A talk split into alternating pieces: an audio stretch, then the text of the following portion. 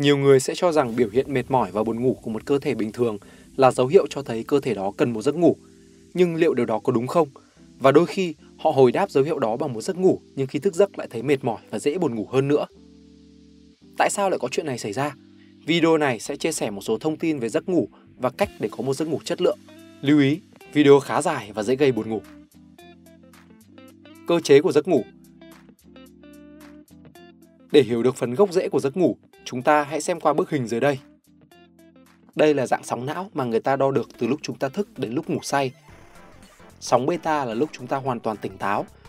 Tiếp đó là các trạng thái ở các giai đoạn lim dim, mơ màng và ngủ sâu ở sóng delta. Nó thể hiện mức độ hoạt động của bộ não cũng tương đối hợp lý. Vậy, nếu bạn đi ngủ một mạch từ 10 giờ tối đến 6 giờ sáng thì hoạt động sóng não của bạn trong 8 giờ đồng hồ này sẽ thay đổi như thế nào? Biểu đồ của nó sẽ không đi xuống kiểu lòng chảo rồi đi lên đâu.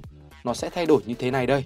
Sóng não từ alpha xuống delta, rồi lên lại alpha, rồi lại xuống, rồi lên như vậy trong suốt 8 tiếng của giấc ngủ. Bộ não không hoạt động theo kiểu dừng dần dần lúc bắt đầu ngủ cho đến độ sâu nhất định rồi hồi phục lúc sắp tỉnh giấc, mà nó, bộ não của chúng ta vẫn hoạt động theo nhiều chu kỳ lên xuống liên tục ngay trong giấc ngủ. Người ta ghi nhận rằng mỗi chu kỳ này kéo dài khoảng 60 đến 100 phút. Tất nhiên là nó tùy thuộc ở mỗi người. Cũng dựa vào đó mà người ta chia giấc ngủ ra thành nhiều giai đoạn hay stage khác nhau với chu kỳ thay đổi theo từng stage đó và chu kỳ giấc ngủ của chúng ta bây giờ sẽ kiểu như thế này. 1 2 3 4 2 3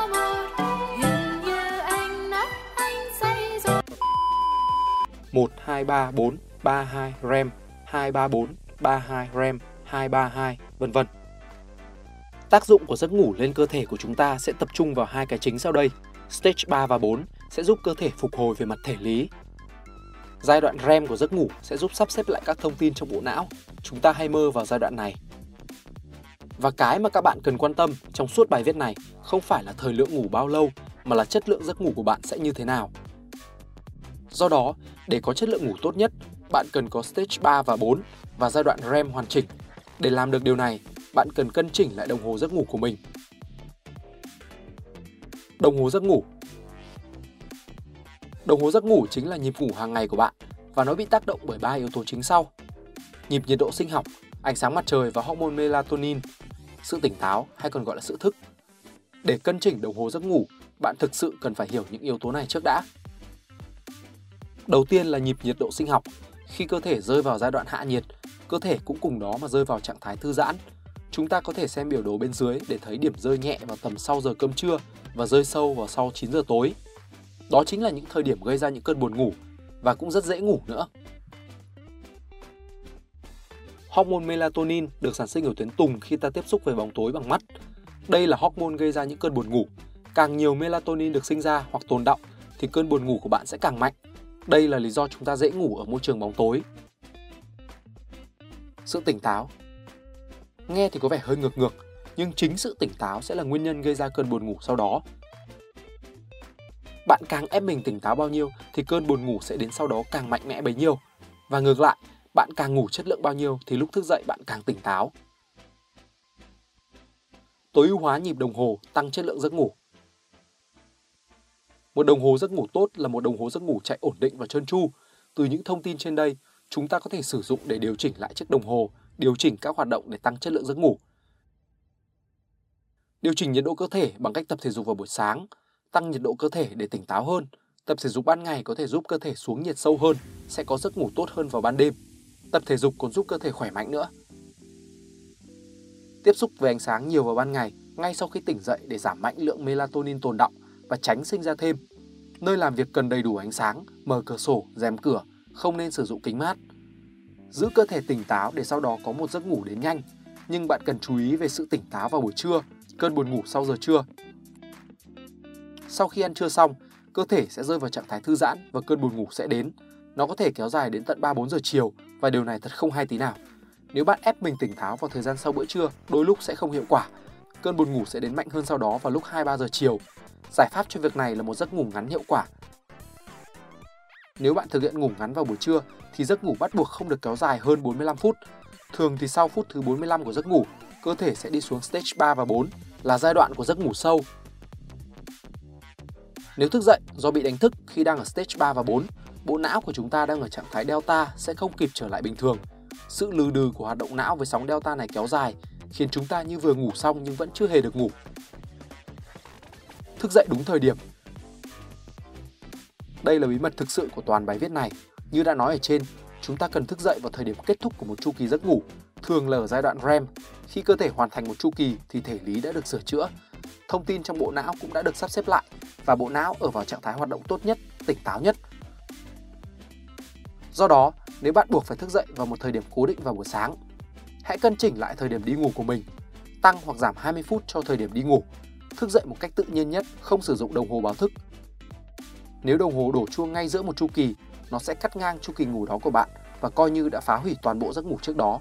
Hãy sử dụng đồng hồ để báo thời điểm bạn cần đi ngủ thay vì dùng nó để báo thức. Hãy để việc ngủ nghỉ của bạn vào một guồng quay ổn định. Một quan niệm thường thấy, cuối tuần rồi, cuối cùng cũng có thể ngủ nướng và ngủ bù cho thật đã. Sai, quá trời sai. Ngủ dài ban ngày sẽ dẫn đến khó ngủ và không thể ngủ sâu vào ban đêm. Với việc này, vào tối chủ nhật, bạn sẽ có giấc ngủ rất tệ. Ngày hôm sau, thứ hai sẽ là một ngày thức dậy khác với thời điểm chủ nhật và mọi thứ thật tồi tệ vào sáng thứ hai. Các chất kích thích ảnh hưởng nhiều đến giấc ngủ. Caffeine làm chúng ta tỉnh táo bằng cách kìm hãm tác dụng của melatonin chứ không làm chúng biến mất. Giấc ngủ vẫn còn đó cho đến khi cà phê hết tác dụng. Rượu bia gây cảm giác buồn ngủ, nhưng nó làm chúng ta không thể ngủ sâu được.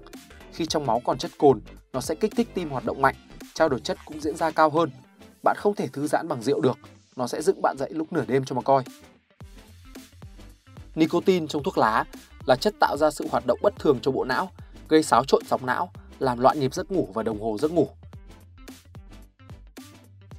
Bên dưới là một đồ thị toán học không liên quan dùng để minh họa cho mối tương quan giữa sự tỉnh táo và giấc ngủ sau. Để tỉnh táo vào ban ngày, bạn cần một giấc ngủ sâu vào ban đêm. Và để có một giấc ngủ sâu vào ban đêm, bạn hãy giữ bản thân tỉnh táo vào ban ngày. Vậy mất ngủ thì phải làm sao? Những trường hợp được xếp vào dạng mất ngủ như nằm trên giường hơn 30 phút mới ngủ được, hay thức giấc vào nửa đêm khó ngủ lại, ngủ bình thường nhưng thức dậy mệt mỏi, vân vân. Nếu bạn đang trải qua những biểu hiện trên, hãy thử vài cách dưới đây. Đừng cố đếm cừu, vì thường cách này không hiệu quả lắm đâu. Hãy thử thư giãn bằng cách tập trung suy nghĩ của bạn vào một câu và kéo dài nó ra kiểu như suy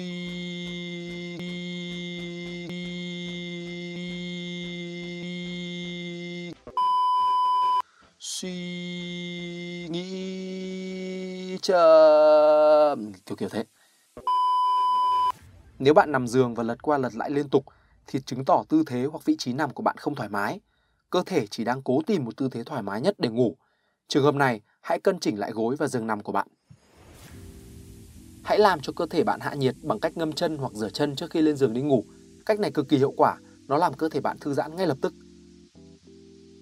Nhiệt độ phòng và ánh sáng cũng cực kỳ quan trọng. Có một thứ đi ngược hoàn toàn với tự nhiên và không rõ nguồn gốc của nó đến từ đâu. Đó là chiếc đèn ngủ vẫn lờ mờ trong đêm. Hãy thoát khỏi bóng tối giả này bằng cách tắt hoàn toàn đèn đi để chìm vào bóng tối thật sự. Bạn sẽ có một giấc ngủ tốt hơn với bóng tối ấy. Giải pháp sử dụng thuốc ngủ chỉ khi bạn thực sự không thể áp dụng những cách khác mới được dùng cách này và phải tuyệt đối tuân theo chỉ dẫn của bác sĩ về việc sử dụng thuốc, không tự ý mua và sử dụng. Tổng kết nếu bạn muốn cắt giảm thời gian ngủ thì hãy đảm bảo mình ngủ tròn các chu kỳ. Việc giảm giờ ngủ không đồng nghĩa với việc bạn thức dậy sớm. Nếu không thể giảm thêm thì bạn đã chạm đến giấc ngủ cốt lõi của mình. Hãy dừng ở đó. Và hãy nhớ kỹ, mục đích của bài này không phải là để bạn cắt giảm thời gian ngủ mà là để tăng chất lượng giấc ngủ. Khi có sự cải thiện về giấc ngủ hoặc lượng thời gian dành cho việc ngủ thay đổi thì cuộc sống sinh hoạt hàng ngày của bạn chắc chắn cũng sẽ thay đổi theo. Chúc các bạn ngủ ngon. Hy vọng các bạn sẽ thích video lần này. Đừng quên like, share và subscribe ủng hộ chúng mình. Và nếu các bạn thích những nội dung như trên thì xin hãy đăng nhập vào spyroom.com để tìm đọc thêm. Mình là Việt Anh, xin chào và hẹn gặp lại.